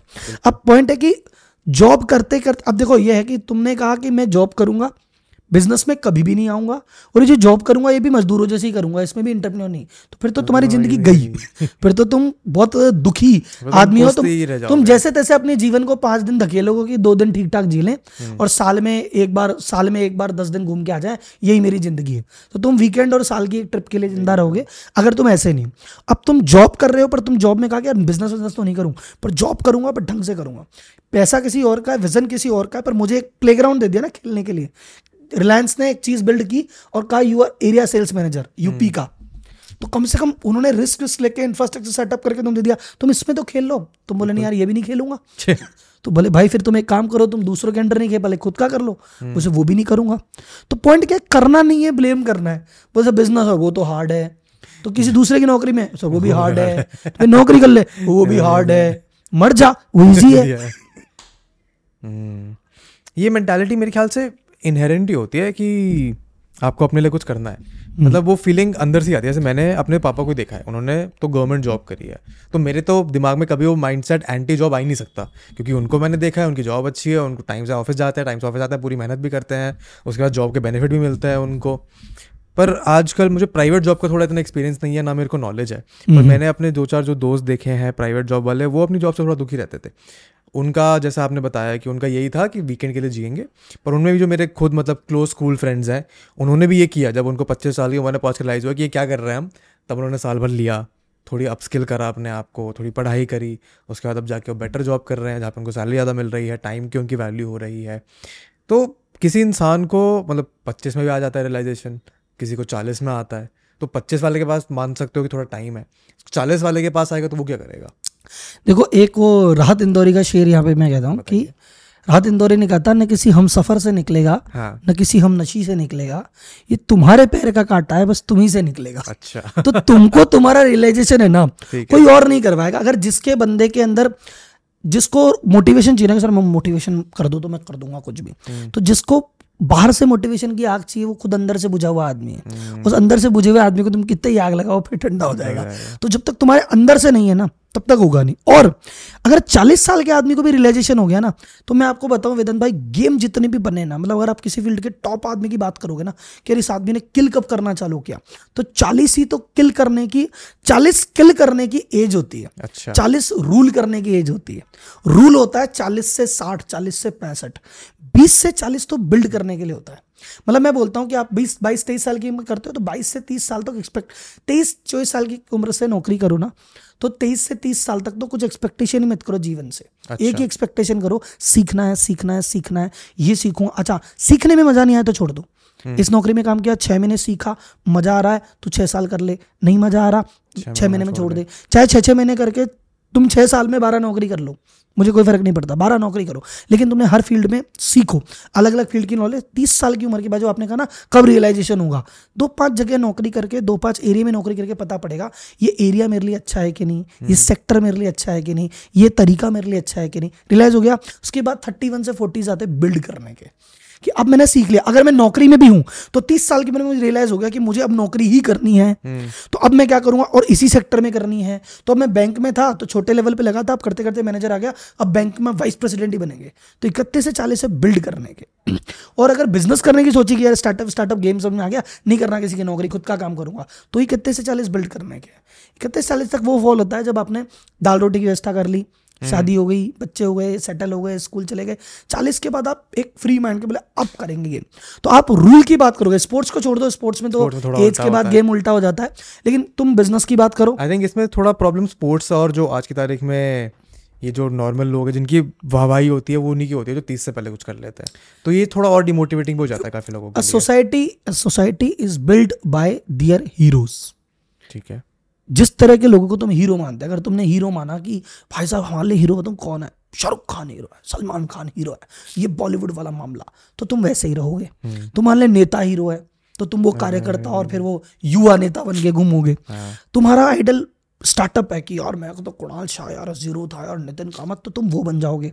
तुम्हारा आइडल है कि यार मैं तो भाई साहब गेम करूँगा कैरी मिनाटी बनूँगा या मैं तो यूट्यूब करूँगा पॉडकास्ट करूँगा वेदांत भाई बनूँगा तुम्हारा जो हीरो है वैसे तुम बन जाओगे। और तुम्हारा हीरो कैसे आएगा वो डिपेंड करता है कि तुम्हें एक तो ज़िंदगी ने एक्सपोजर क्या दिया और दूसरा तुम्हारे अंदर कितनी आग थी। तो इंडिया के हीरोज ही गलत है। इंडिया के हीरोज या तो बॉलीवुड में आ जाते हैं या इंडिया के हीरो क्रिकेट से आ जाते हैं या इंडिया के हीरो कुछ पॉलिटिक्स से आ जाते हैं। इंडिया के हीरो बिज़नेस से है ही नहीं। अब इंडिया आप नोटिस करोगे धीरे धीरे लोगों में इंटरप्रेन्योरशिप क्यों आई? क्योंकि इंडिया के हीरो ये स्टार्टअप वाले बाहर आए ना मीडिया में अखबारें आई और यार ये है। तो इंडिया के हीरो स्टार्टअप बनने लगे तो इंडिया में स्टार्टअप आने लगे। इंडिया के हीरो यूट्यूबर बनने लगे और यार भुवन भाई अरे भाई भुवन भाई अरे भाई कैरी भाई। तो इंडिया में यूट्यूबर बनने लगे। तो जिसको तुम हीरो बनाओगे ना वो बनेगा। तो हमारा अगर किसी चीज़ को शेप करना है तो तुम उस चीज़ को सेलिब्रेट करने लग जाओ। जिस चीज़ को तुम सेलिब्रेट करोगे ना वो होगी। जिस बात पे पापा ताली बजाते हैं ना वाह बेटा वाह। बेटा बार बार करता है। बिल्कुल सही बात। तो अब तुम ऐसा कुछ सेलिब्रेट तो करो चीज़ों को। तो बिज़नेस सेलिब्रेट नहीं करते पैसे को सेलिब्रेट नहीं करते। इंडिया में पैसे को लेके बहुत ज़्यादा प्रॉब्लम है। पैसा किसी को समझ ही नहीं आ रहा। क्यों समझ नहीं आ रहा? पैसे को कभी सेलिब्रेट ही नहीं किया। बॉलीवुड ने पैसे को कैसे दिखाया? ध्यान से सुनना। खून पसीने की मिलेगी तो खाएँगे नहीं तो भूखे ही सो जाएँगे। वो गरीबी सेलिब्रेट कर रहा है। विलन कौन है पता है? या तो ठाकुर साहब है जो हाँ, बिजनेसमैन है। जो लाला जी हैं वो बिजनेसमैन है। बिरजू की माँ के कंगन कौन लेके गया था? लाला जी लेके गए थे। वो बिजनेसमैन है। तो विलन कौन है? कि वो जो बढ़िया जैकेट वैकेट वो बूट पहन के हाथ में अंटर लेके तो जो पैसे वाला है वो तो विलन है। हीरो कौन सा है? गरीब कच्ची बस्ती से आता है कि मैं बचाऊँगा बस्ती को। तो गरीबी सेलिब्रेट कर ली तुमने। अमीरी से एंटी हो गए तुम अमीरी से एंटी हो जाओ तुम तो पैसे से एंटी हो जाओ। जो पैसे वाले हैं वो कौन है? पैसे वाले कौन है? बुरे लोग। ये पैसा कैसे कमाया? दो नंबर से। ये कैसे आया? करप्शन से। तो पैसे से तुम एंटी हो। तो अगर इसको तुम ऐसे ऐसे मान लो कि अगर इसको स्पिरिचुअलिटी पे जाओ लक्ष्मी की तुम पूजा साल में एक बार करते हो लक्ष्मी देवी है लक्ष्मी आ जा आ जा तीन सौ चौसठ दिन गाली बकते हो। क्यों आएगी वो देवी जी भाई साहब? प्यार करो तो तीन सौ पैंसठ दिन करो। Law of attraction the secret क्या बोल रहा है? द सीक्रेट है कि भाई तुम किसी चीज़ पे भरोसा करो बिलीव करो उसको अट्रैक्ट करो। तुम्हारा मनी पे भरोसा ही नहीं है बिलीव ही नहीं है गाली और पकड़े हो तो तुम डिस्ट्रैक्ट कर रहे हो तो ठीक है हो रहा है तुम्हारे साथ। हम्म, नहीं ये बात आपने बिल्कुल सही कही। आई थिंक बॉलीवुड का इसमें रोल तो बहुत बड़ा है। बॉलीवुड का हर चीज़ में रोल है अगर अरे नहीं हमारे गौर तो से देखोगे ना तो आप अपनी सोसाइटी बॉलीवुड ने बनाई है। तो वो ये है कि जैसे जैसे चीज़ें बदलेगी ना वो हीरोज हमारे बॉलीवुड से आते थे। हाँ। तुम हीरोज बॉलीवुड से हटाओ जैसे आज के डेट में बॉलीवुड आज के डेट में हीरो ही नहीं। वो शाहरुख खान बोला कि मैं आखिरी सुपरस्टार हूँ। अब कोई आएगा ही नहीं। कोई कोई टाइगर श्रॉफ के लिए मरेगा नहीं। मूवी देख के आ जाएगा अच्छी है तो फाइव स्टार दे देगा नहीं है तो वन स्टार दे देगा। दीवानगी नहीं है पागलपन नहीं है तो अब थोड़ा देश सुधरेगा। अब सीरियस हुए हो तुम। अब तुम बिज़नेस को स्टार्टअप को यूट्यूब को इंटरप्रेन्योरशिप को सेलिब्रेट करना चालू किया है ना अब तुम सुधरोगे इसीलिए तुम्हारी इकोनॉमिक ग्रोथ हो रही है। इसलिए तुम्हारी जीडीपी बढ़ रही है। तुम पांचवे पे आए हो तुम तीसरे पे जाओगे अब जाओगे तुम। हम्म, तो ये इकोनॉमिक ग्रोथ के लिए बहुत ज़्यादा और तो मैंने जो यूट्यूब चैनल बनाया उसका पर्पस क्या है? मैं बिज़नेस की केस स्टडीज़ ही करता हूँ। हम्म, कि भाई तुम सेलिब्रेट करो। देखो मैंने कहा अगर कल्याण ज्वेलर्स देखो कैसे किया उसने। देखो यार टाटा ने क्या किया है? देखो यार ये चीज़ क्या है? तो सेलिब्रेट करवाने पे ही पूरा फोकस है। तो आप तो जैसे आपने बताया मेरे को कि आप स्मॉल टू मीडियम एंटरप्राइज का काम करते हो वहाँ पे आपको मतलब मेनली प्रॉब्लम्स क्या देखने को मिलते हैं जो आप जिन पे आप प्राइमरीली काम करते हो सॉल्व करने को मिलते हो? तो मेन प्रॉब्लम जो मुझे लगती है कि माइंडसेट की प्रॉब्लम है सबसे ज़्यादा। मैं हमेशा कहता हूँ कि जिसका माइंडसेट क्लियर है वो अपने आप ही ग्रोथ कर जाएगा। आपको सिर्फ़ माइंडसेट पे काम करना है तो उनका माइंडसेट क्या है कि वही अगेन इंडिया या तो घूम फिर के मैं एजुकेशन सिस्टम बॉलीवुड बिगाड़ता है या एजुकेशन सिस्टम बिगाड़ता है। तो एजुकेशन सिस्टम ने क्या बोला? अगर आप बोलो कि भाई अपना होमवर्क क्या आपको अपने हाथ से करना है? हम्म, किसी से करवा नहीं सकते। तो खुद का काम खुद ही करना ही अच्छी बात होती है और किसी और से कराना बुरी बात होती है। तुमको फॉलो करना है चीज़ों को। लीड नहीं करना जो तुमको बोल दिया चुपचाप कर लो ज़्यादा नेतागिरी मत करो। हम्म, नेता मत बनो लीडर मत बनो। तो लीडरशिप तो हमारे अंदर स्कूल ने डालनी भूल गए। हटा दी। तो जब तुम्हें लीडरशिप नहीं है तो तुम ढंग की टीम नहीं रख पाओगे। और ढंग की टीम नहीं रख पाओगे तो काम नहीं करेगी सारा काम तुमको करना पड़ेगा। दूसरा तुमने तुम्हारे दिन में बैठा लिया कि मैं जो काम करूँगा बस वही ठीक है। तो मालिक क्या कहता है कि गले पे मैं ही बैठूँगा। हाँ। नोट में ही गिनूँगा पैसा में ही रखूँगा। मैं ही बैठ के देखूँगा कौन टाइम से है कौन टाइम पे जाए तो जब तक तुम ये सोचोगे मैं करूँगा मैं करूँगा मैं करूँगा तुम्हारी लिमिटेड है ग्रोथ हाँ, जब तुमने कहा कि मैं करूँगा नहीं अब मैं करवाऊँगा। अब मैं अकेला कितना करूँगा? Let me build a team मैं इनसे कराऊँगा। तो जब कराने पे आओगे ना तो दस से कराओगे बीस से कराओगे सौ से कराओगे एक कंपनी दस कंपनी बीस कंपनी बहुत कुछ बनाओगे साम्राज्य खड़ा कर दोगे। हम्म। जब तुम बोलो बस मुझे तो करना है। तो दस बज गए। वो कहता ना कि वो एक था कि हमारे सीए में चलता था बहुत। कि मौसम सुहाना है मौसम तो बहुत सुहाना है। हम्म। और गर्लफ्रेंड के गर्लफ्रेंड का बुलावा है लेकिन क्या करें हमें तो ऑडिट करने जाना है। तो वो ऐसी चीज़ है तो वो ऐसी चीज़ है कि हाँ। मौसम सुहाना है गर्लफ्रेंड का बुलावा है लेकिन क्या करें मुझे तो सुबह दस बजे दुकान जाना है। तो दुकान ऑफ़िस फैक्ट्री जाने की जो दौड़ है ना कि खाना भी नहीं खा रहा आदमी भाग रहा है क्यों? करूँगा। करेगा तो तू रुक जाएगा पहली बात। दूसरी बात क्या है कि सब कुछ मौखिक है। ओरल है रिटर्न है ही नहीं। बड़ी कंपनियाँ कैसे बिल्ड होती है? Everything is return everything as a policy कि भैया परचेज परचेज की पॉलिसी सेल्स की पॉलिसी ये पॉलिसी तो ओनर हो चाहे नहीं हो ये लिखित है इसको देख के तुम कर लो। छोटे उनको लगता है अगर मैंने ये लिख दिया और मैंने ही बता दिया फिर तो मेरे हाथ से बात ही निकल जाएगी। हाँ। फिर ये सारा खुद ही कर लेंगे फिर तो मैं लुट जाऊँगा बर्बाद हो जाऊँगा। तो सारी चीज़ क्या दिमाग में रखता है? सारी चीज़ मन में रखता है बताता नहीं है। कहता मेरे से पूछो। ये गाड़ी के भाड़े के 200 लगेंगे कि 250 लगेंगे मुझसे पूछो। इस आदमी को 10 परसेंट डिस्काउंट देना है ग्यारह। तो जब तक मुझसे पूछो मुझसे पूछो है ना? तो नहीं करेगा काम। टीम बिल्ड नहीं होगी टीम को कॉन्फिडेंस भी नहीं आएगा। हम्म, और फिर तुम रह जाओगे छोटे लेवल पे। तो मैं तो हमेशा कहता हूँ कि तुम्हें कुछ नहीं करना। तुमको सबसे पहले एक तुम्हारा विजन भी तो बड़ा होना चाहिए। एक और कई आदमी मिलते हैं मेरे को वो नेक्स्ट लेवल क्या? कि हमारे जैसे हमारे जयपुर में गोविंद जी का मंदिर है। राहुल जी क्या करना है? देखो लाख रुपए खर्च है मेरे। हाँ। दो लाख में कमाता हूँ। ठीक है? अपने घर का मकान अपने पास पिताजी ने बना के दिया हाँ। था। दुकान मैंने खरीद ली। एक ज़मीन ले रखी है उससे बेटे की शादी कर देंगे। बेटा दुकान पे बैठ जाएगा। अब अपन को क्या कमाना है? अपन तो जाए सुबह गोविंद जी के दर्शन करेंगे भगवान के दर्शन करेंगे। तो संतोषी जीवन सेटिस्फाई होना ज़िंदगी में पर्सनल लाइफ में बहुत बेस्ट चीज़ है। मतलब सेटिस्फाई होना चाहिए। बिज़नेस में satisfaction is death in business if you are satisfied you gone तुमने कह दिया बस इतनी क्लाइंट बहुत है। तो खत्म ना बिज़नेस बिज़नेस तो खत्म हो गया वहाँ पे। अब ये यही मर गया अब इसकी मौत हो गई अब नहीं बढ़ रहा आगे। क्योंकि तुम्हारा ही विजन नहीं है। तो एक तो छोटे बिजनेसमैन में विजन नहीं है। आज की डेट में अम्मा नहीं कहता 2030 में हम ये करेंगे। अरे भाई तू 22 तो चला ले। हमारा अगला आदमी कह रहा है कि उसको ये नहीं पता कि कल क्या करेगा। हाँ, वो आज दुकान पे आया पहले आज का निपटा है। नहीं मैं छोटे की बात कर रहा हूँ। छोटे को पता नहीं कि कल क्या करना है। वो आज दुकान का रिज़ल्ट आएगा कल की कल देखेगा। इसलिए वो छोटा है। मुकेश अंबानी बोलता है मैं तीस साल बाद दस साल बाद की देखूँगा। हम्म, अली बाबा ने चालीस साल का प्लान बना रखा। अच्छा। वॉरेन बफे 92 इयर्स का है उसको पता नहीं कल क्या होगा उसके साथ कुछ भी हो जाए वो प्लान बना के बेटा 20 साल का। कि हाँ जी 2050 में ऐसे करेंगे बक्शा रहते हुए। तो एक तो विजन की कमी है टीम की कमी है लीडरशिप की कमी है ये चीज़ों से अटका हुआ है। हम्म। और इसमें मतलब इनको दिमाग से निकालने के लिए क्या तरीका है? दिमाग से ये मैं तो कहता हूँ एक्सपोजर अच्छा कि दुनिया दिखी नहीं ना तुमने? तुम सुबह उठे हाँ, तुमने पिताजी को देखा था पिताजी वैसे ही थे। पिताजी दुकान पे ऐसे ही बैठते थे तुमको भी बैठा गए। फिर तुमने अगल बगल में देखा ये भी ऐसा ये भी ऐसा सामने वाला भी ऐसा। फिर तुम शाम को पार्टी में गए वो भी ऐसा। तो जब तुम्हें सब अपने जैसे ही दिखे तो, तुम तुमको पता ही नहीं लगा कि तुम कुछ गलत कर रहे हो। बिल्कुल सही। अगर तुम्हें पता ही ना लगे कि तुम गलत हो तो फिर तो सुधरोगे क्यों? हाँ। तो अगर तुमको मैं कहता हूँ एक काम करो एक एग्जीबिशन में जाओ और वहाँ देखो बड़े बड़े बिजनेसमैन तुम एक काम करो इंडिया टुडे कॉन्क्लेव करो बिज़नेस टुडे कॉन्क्लेव करो एक कोर्स करो वेबिनार करो किताब पढ़ो पॉडकास्ट सुनो यूट्यूब देखो। तो तुम बोलोगे अरे यार दुनिया में तो बहुत कुछ है। यार मेरे फ़ील्ड में तो ये भी होता है। ऐसा भी पॉसिबल है ये भी हो सकता है। एक बंदे को कि ऐसा है कि मर्सडीज अगर मैंने खरीद ली तो जीवन खत्म। हम्म। मर्सडीज ले ली। मेरे पूरे परिवार में मेरे परिवार में मेरे ससुराल में मेरे मोहल्ले में किसी के पास नहीं मेरे पास मर्सडीज है। तो मैंने तो लच्छी कर लिया। हम्म उसको बोल दुनिया से बाहर निकलेगा। तो बोलेगा सर वो एक फलाना परिवार है उसमें तीन लोग हैं तो तीन जेट ले लिए। बोले जेट लिए वो भी तीन। बोले हम तीन आदमी है ना तो तीन जेट ले लिए। तो उसको लगेगा मेरी मर्सिडीज छोटी है। हाँ। तो इसको एक तो भाई को एक्सपोजर मिले। दूसरी चीज़ अगेन मैं थोड़ा स्पिरिचुअल मैं क्या सर इदान भाई मैंने ना अमेरिकन बिज़नेस सिस्टम स्टडी किया। ठीक है। मैंने जापानीज बिज़नेस सिस्टम स्टडी किया। मैंने इंडिया का मारवाड़ी सिस्टम स्टडी किया। और मैंने जब इंडिया सोने की चिड़िया था वो वाला पीरियड भी स्टडी किया। तो मैं देखता हूँ कि इंडिया का जो ओल्ड कॉन्सेप्ट है ना वो सुपर है भाई साहब। मतलब एजुकेशन सिस्टम अपना वो गुरुकुल सिस्टम बोलोगे तो गजब है। है। उनके बिज़नेस के जो प्रिंसिपल है मतलब जो आज आप कहते हो ना कि हार्वर्ड ने पता है हार्वर्ड ऐसे बोला कि बिज़नेस है ना मार्जिन की बात नहीं है रोटेशन की बात है। ये बढ़िया से पूछोगे ना कोई किसी से पूछोगे तेरे कोई पुराना गले पे बैठा है उसको बोले दादाजी बिज़नेस के क्या रूल बता के गए? हम्म, तो बोलेगा कि यार दादाजी तो ये रूल बता के गए।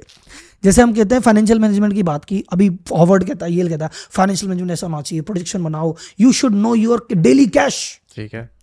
जी डी बिरला जी थे ना घनश्याम दास बिरला जी बिरला ग्रुप चलना चालू किया था। वो रोज रात को खाता मिला के सोते थे। अच्छा। कि भाई रोज रात हो गई आज सिस्टम उन्होंने पड़ता सिस्टम डेवलप किया कि डेली का कैश और डेली का प्रॉफिट लॉस पता होना चाहिए भाई साहब।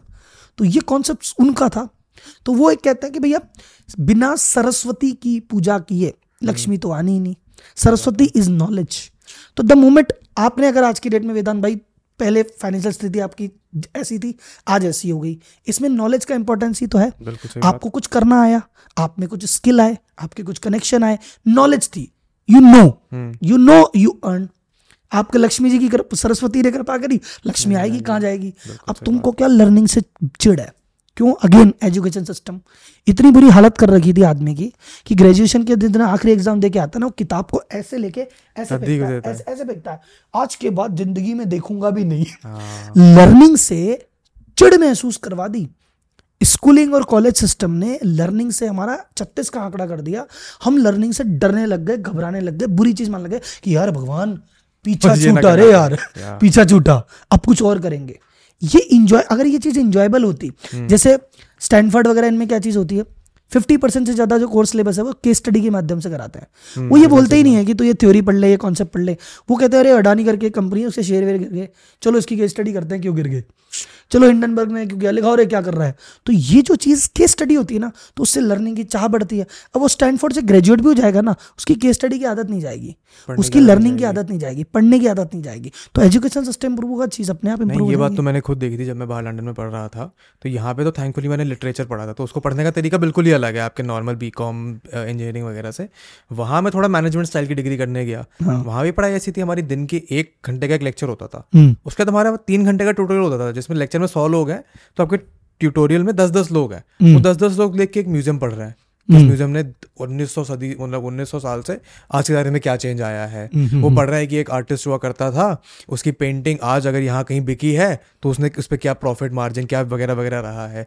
तो ये एक साल में पढ़ के मेरा पर्सपेक्टिव तो शिफ्ट हो गया एजुकेशन सिस्टम की तरफ़ से कि यही तरीका है पढ़ने का एक्चुअली तो कि आपको पढ़ने में मज़ा आ रहा है आपको कोलैबोरेटिव तरीके से पढ़ाया जा रहा है कि अगर दस लोग हैं और दस लोगों को दिए हैं तीन घंटे कि आपको इसके बारे में ऊपर से नीचे सब लेके आना है तो दस लोगों को काम डिवाइड करना ही पड़ेगा। एक इंसान वो सारा काम कर ही नहीं सकता है। तो वो माइंडसेट आप सही कह रहे हो यहाँ पे तो बहुत मिसिंग है। देखो गेम क्या था अभी? एक सेकंड रुको, कुछ कहते कहते दिमाग से निकल गई। कोई बात नहीं हाँ तो फिर कहते हैं। हाँ इंडिया में जिस भी व्यक्ति ने ग्रोथ की है उसने या तो एजुकेशन सिस्टम की शक्ल ही नहीं देखी। हाँ। पुराने मारवाड़ी कभी गए नहीं स्कूल बोले जाना ही नहीं।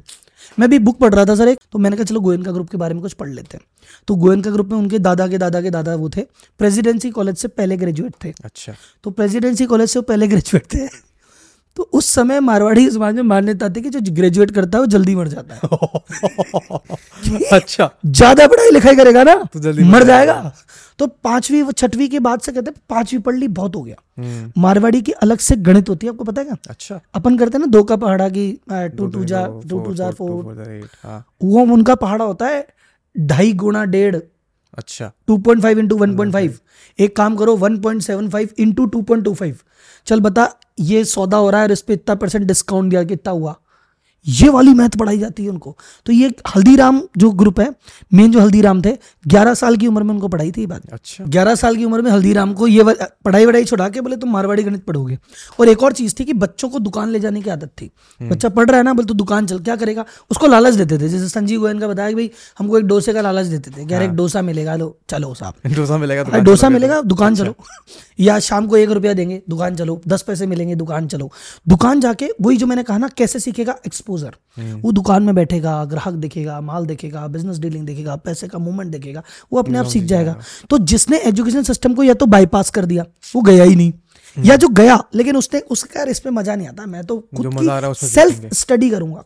तो जिस भी बंदे जैसे अगर आज मैं बैठा हूँ तो मैं कोई इसलिए थोड़ी हो कि मैंने जो बी कॉम अच्छा किया है या वो अच्छी की तो उस डिग्री में बहुत अच्छा लिखा हुआ था। उसके अलावा जो मैंने जर्नी की उससे जो कुछ मिला है। तो वो तो बेस है मतलब ऐसे मान लो बस वो तो एक कागज़ का टुकड़ा लेके आ जाओ टांग दो। बिल्कुल। लेनी देनी कुछ भी नहीं है उससे।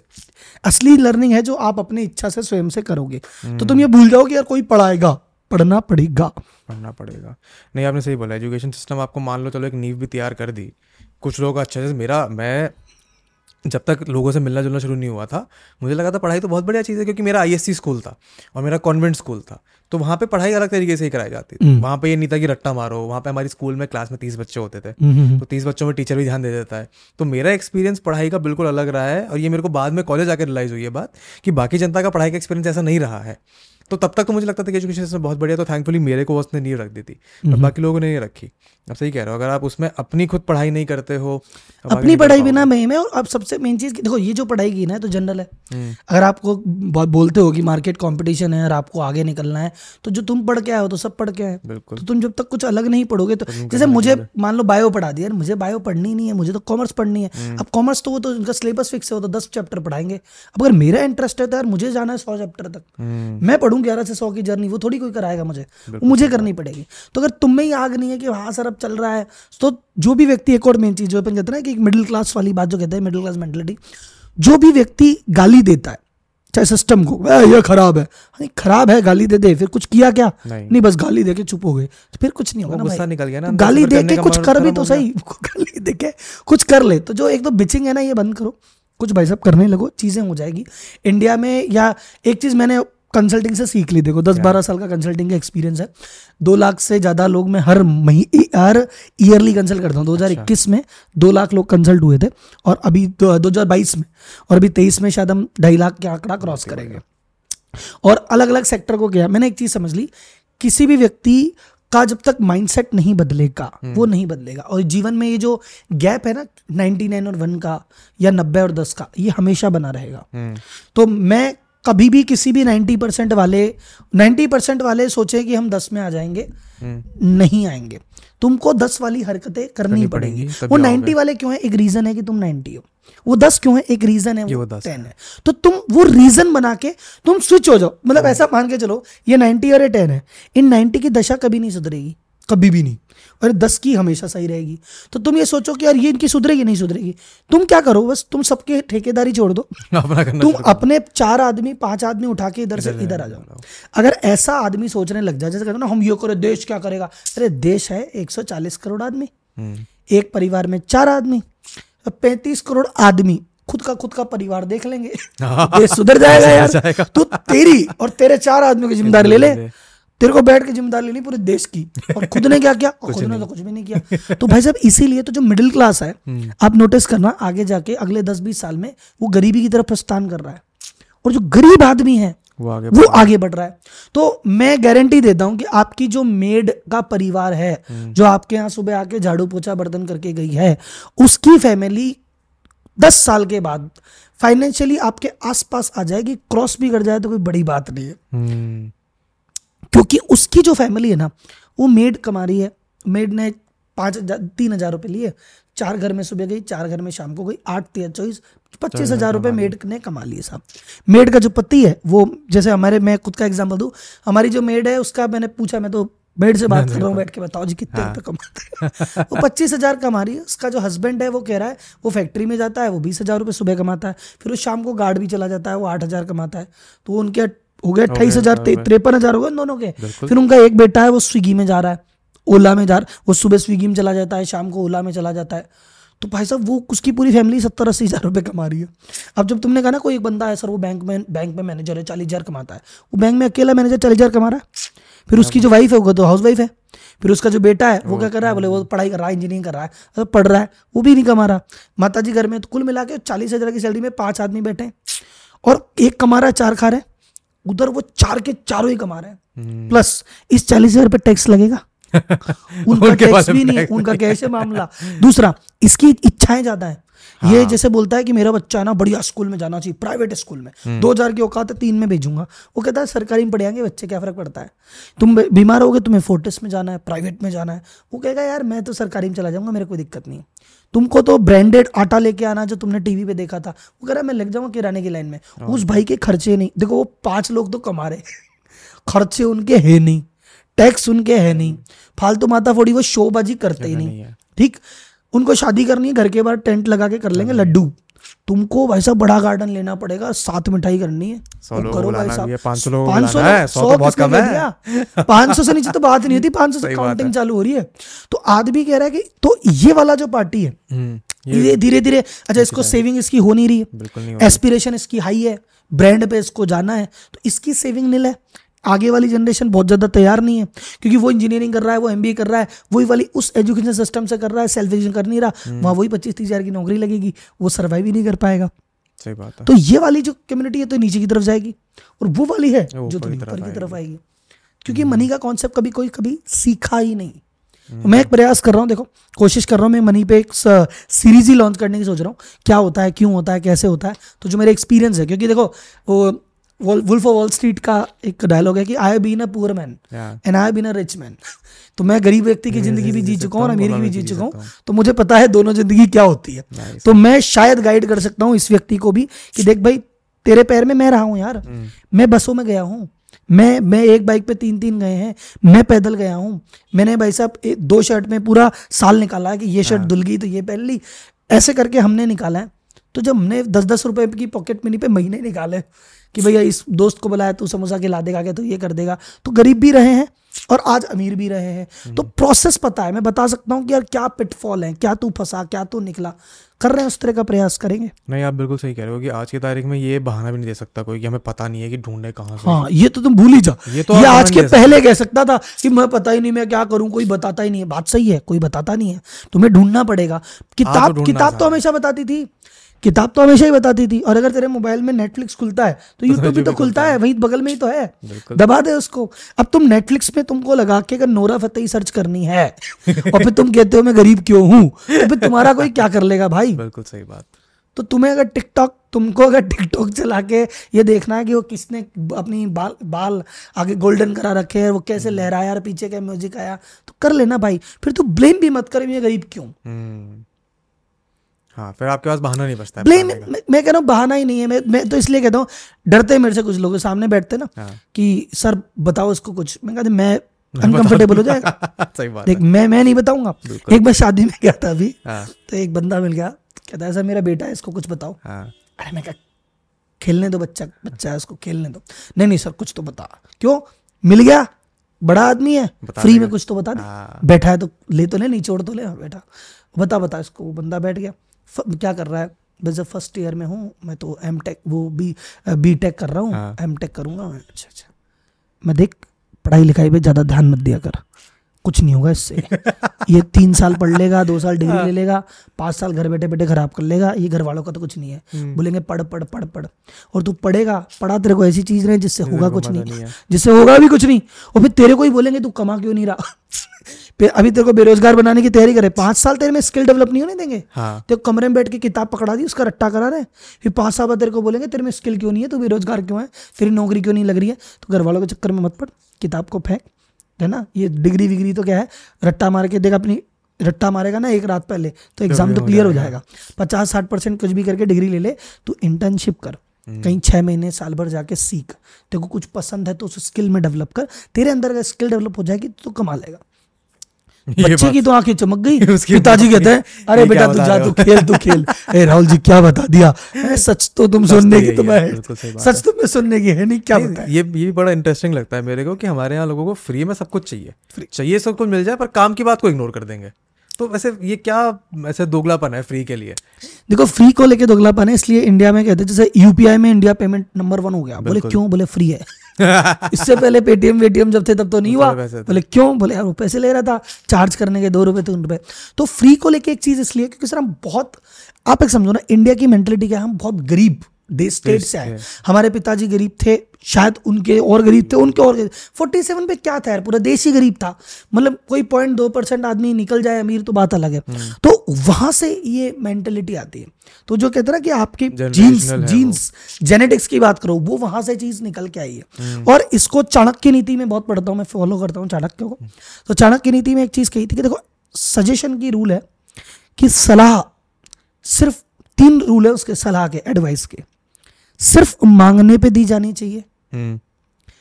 ज़रूरत पड़ने पे ही दी जानी चाहिए और पैसे लेके दी जानी चाहिए। अच्छा। क्योंकि ये तीनों चीज़ें नहीं है तो सलाह ही काम नहीं करेगी। हाँ। जैसे आपने कहा कि अभी आप सोच रहे हो कि मैं जॉब करूँ या आपने कहा कि राहुल जी आप बिज़नेस कोच हो आप बैठो यार बिज़नेस मॉडल पे चर्चा करो। आज आपका बिज़नेस कुछ है और आपको आज एक कंफ्यूजन है। इस समय जो आप एडवाइस लोगे ना वो तो असर करेगी।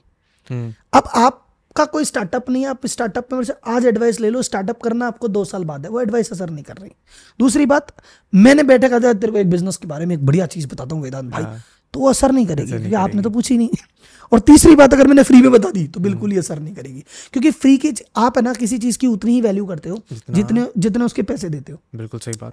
जैसे मैंने एक चीज़ देखी कि हम जैसे ऑनलाइन वेबिनार वगैरह करते हैं या तो अगर आपने कहा फ्री वेबिनार तो अटेंडेंस तो रेशियो है फोर्टी परसेंट पाँच सौ लोग रजिस्टर्ड दो सौ लोग आते हैं।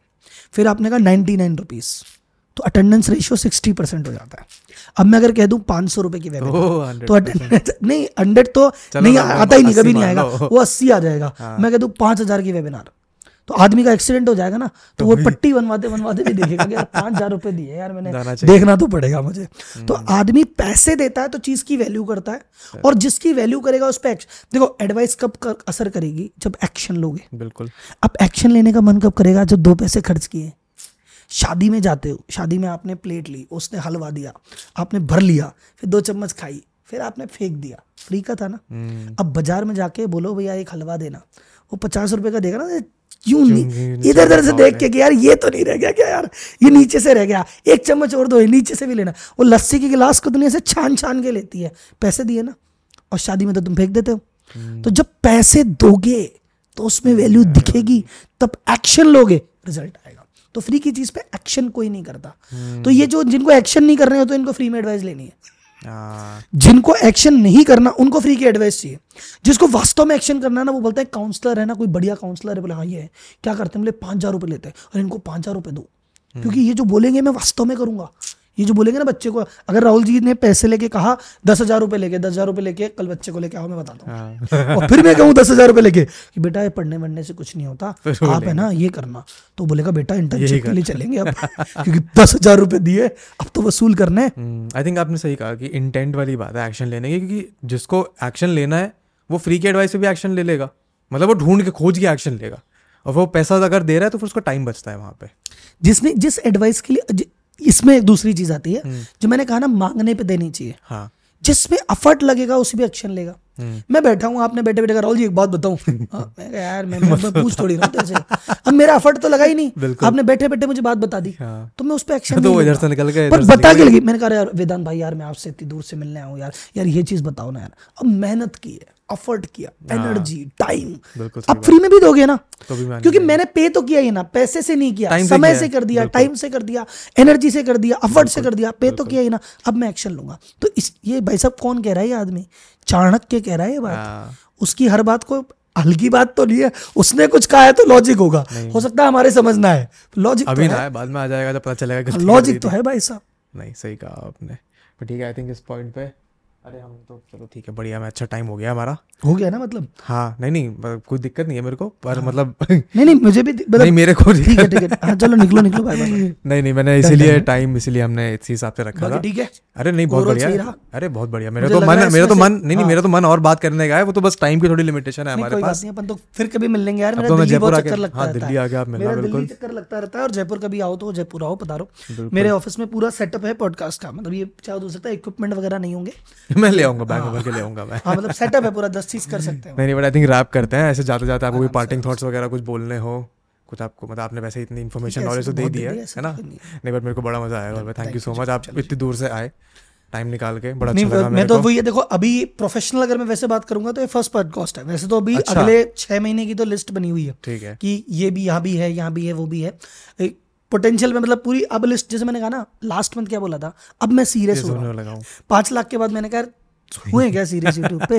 हाँ क्योंकि फेसबुक के डेढ़ मिलियन को भाव नहीं दे रहा। ढाई मिलियन हाँ ढाई मिलियन क्यों क्या नहीं दे रहा? मैं होना है क्या सीरियस होना है क्या? मैं चल यार हो जाते हैं सीरियस तो सीरियस होने के चक्कर में अब अच्छा वो सीरियस का मेरा डायलॉग सुनना वो मेरी टीम ऐसे हो पाई फिर नीचे आ गई। हाँ। मैं कहा मैंने आज तक यूट्यूब पे सिर्फ़ दस परसेंट टाइम दिया है। हाँ। अब मैं होऊँगा सीरियस आज से ट्वेंटी परसेंट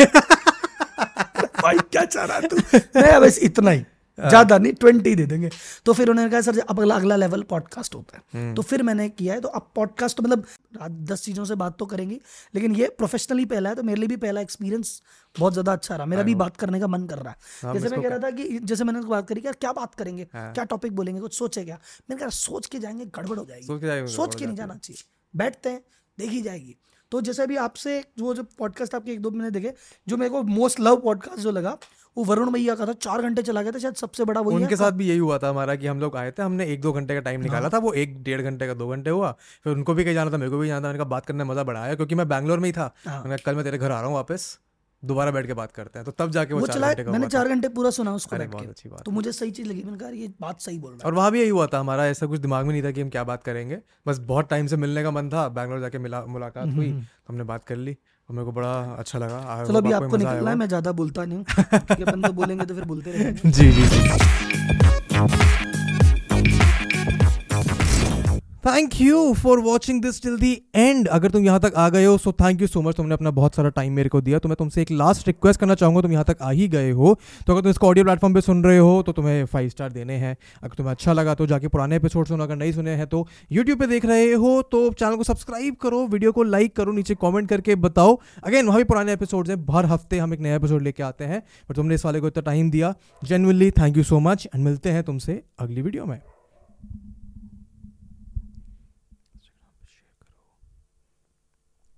इंस्टाग्राम पे शेयर करो स्टोरीज में टैग करो, जाके हमारे इंस्टाग्राम चैनल को फॉलो करो। बेसिकली अगर तुम्हें पॉडकास्ट अच्छा लगा तो तुम्हें जहाँ मन करे, हमें वहाँ